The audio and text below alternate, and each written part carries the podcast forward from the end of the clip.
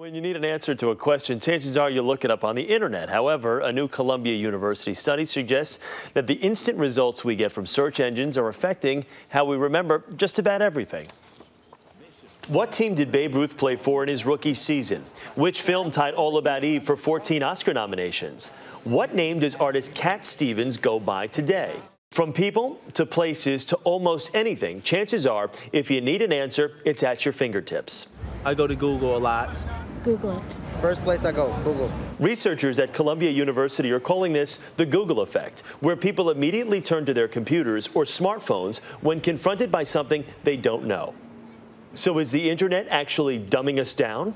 It, it's just like making people like lazier, I guess, or I mean, like instead of just learning, I mean, you just look something up and boom, you get the answer. We're more likely to remember where to find the information online than the fact itself. And I think that people have the thought that if they can go back to the internet and find the answer later, instead of really accessing what you know, that sometimes maybe you just rely on the computer as your external hard drive rather than really sort of accessing your own memory. There's a lot of information out there. You tend to forget the useless parts of it. I mean, that's cool, right? You don't want to have it clutter in your brain. The fear that technology will destroy human intellect isn't new.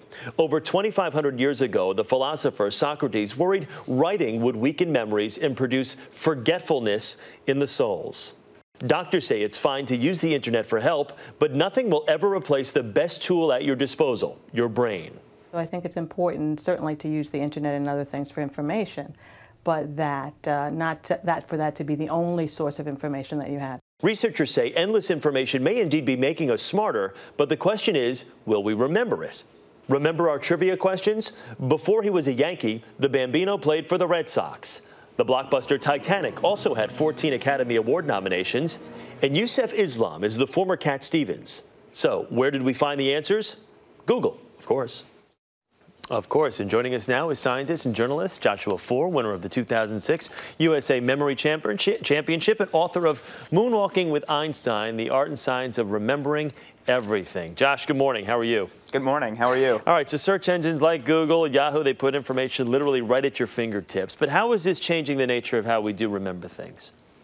Well, it seems to be the case that as we are relying more and more on these external outsourced memories that live uh, on computers, on the internet, we are coming to depend less and less on the memories that live in our own minds. So, I mean, how is it actually affecting our memory skills in the long run, though? Well, we don't know what the long-term effects of this are going to be. Um, I mean, it is clear that we are, or what the study seems to suggest, is that we are remembering less. Now, what are the long-term implications? The research is only just beginning. Yeah, let's talk about the difference between. Uh, I mean, back when I was in college, if you if you needed uh, information, you basically had to go to the library or you had to go to an encyclopedia. Um, this was really kind of just when computers were actually at the start. But I know I didn't have a laptop in college. So how are things different now with kids? Like let's say when I was younger, when I had to do go through those measures, where kids now can just you know type in a few letters and boom, it's right there. That's right. I mean, we have the answers to any question. The entire collective knowledge of humankind uh, just you know a few clicks away. But you're right. This is an old story. Um, we've been, as humans, outsourcing our memories to uh, external devices probably since the first cave painting. And ever since then, there have been people who have been worried about what the effects of this outsourcing are on our internal memories. And you know, you pointed to Socrates in that um, in, in, in, the original yeah. clip that you ran, and I think it's worth keeping in mind uh, his fear that as we rely more and more on, on information that's stored outside of ourselves, that we our memories may suffer. Yeah, well, what about the, any pros that, that you can see? Uh, it's, I mean, I know some of the cons, we talk about this, maybe the kind of the dumbing down of America, but what are some of the pros?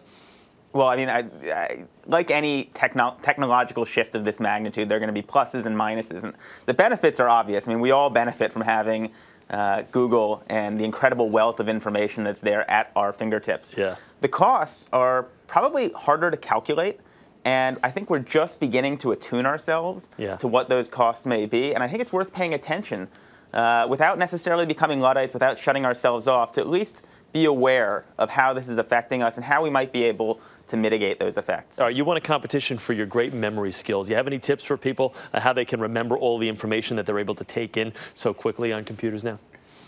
very often when people uh, forget, it's because they simply weren't paying attention. Their attention was divided. Samuel Johnson said the art of remembering is the art of paying attention. So if I had one simple tip, it's just to take a moment to say, you know what? I want to remember this. And yeah. simply by doing that, you know, you're more likely to pay attention and that piece of information is less likely to slip your mind. All right, Josh, thanks. Well, what's your last name again? I'm sorry, I forgot. Uh, just Four, kidding. I like the number. All right. I'm just kidding. Hey, Josh, thanks so much. We appreciate it. Good to talk to you Thank this morning. you.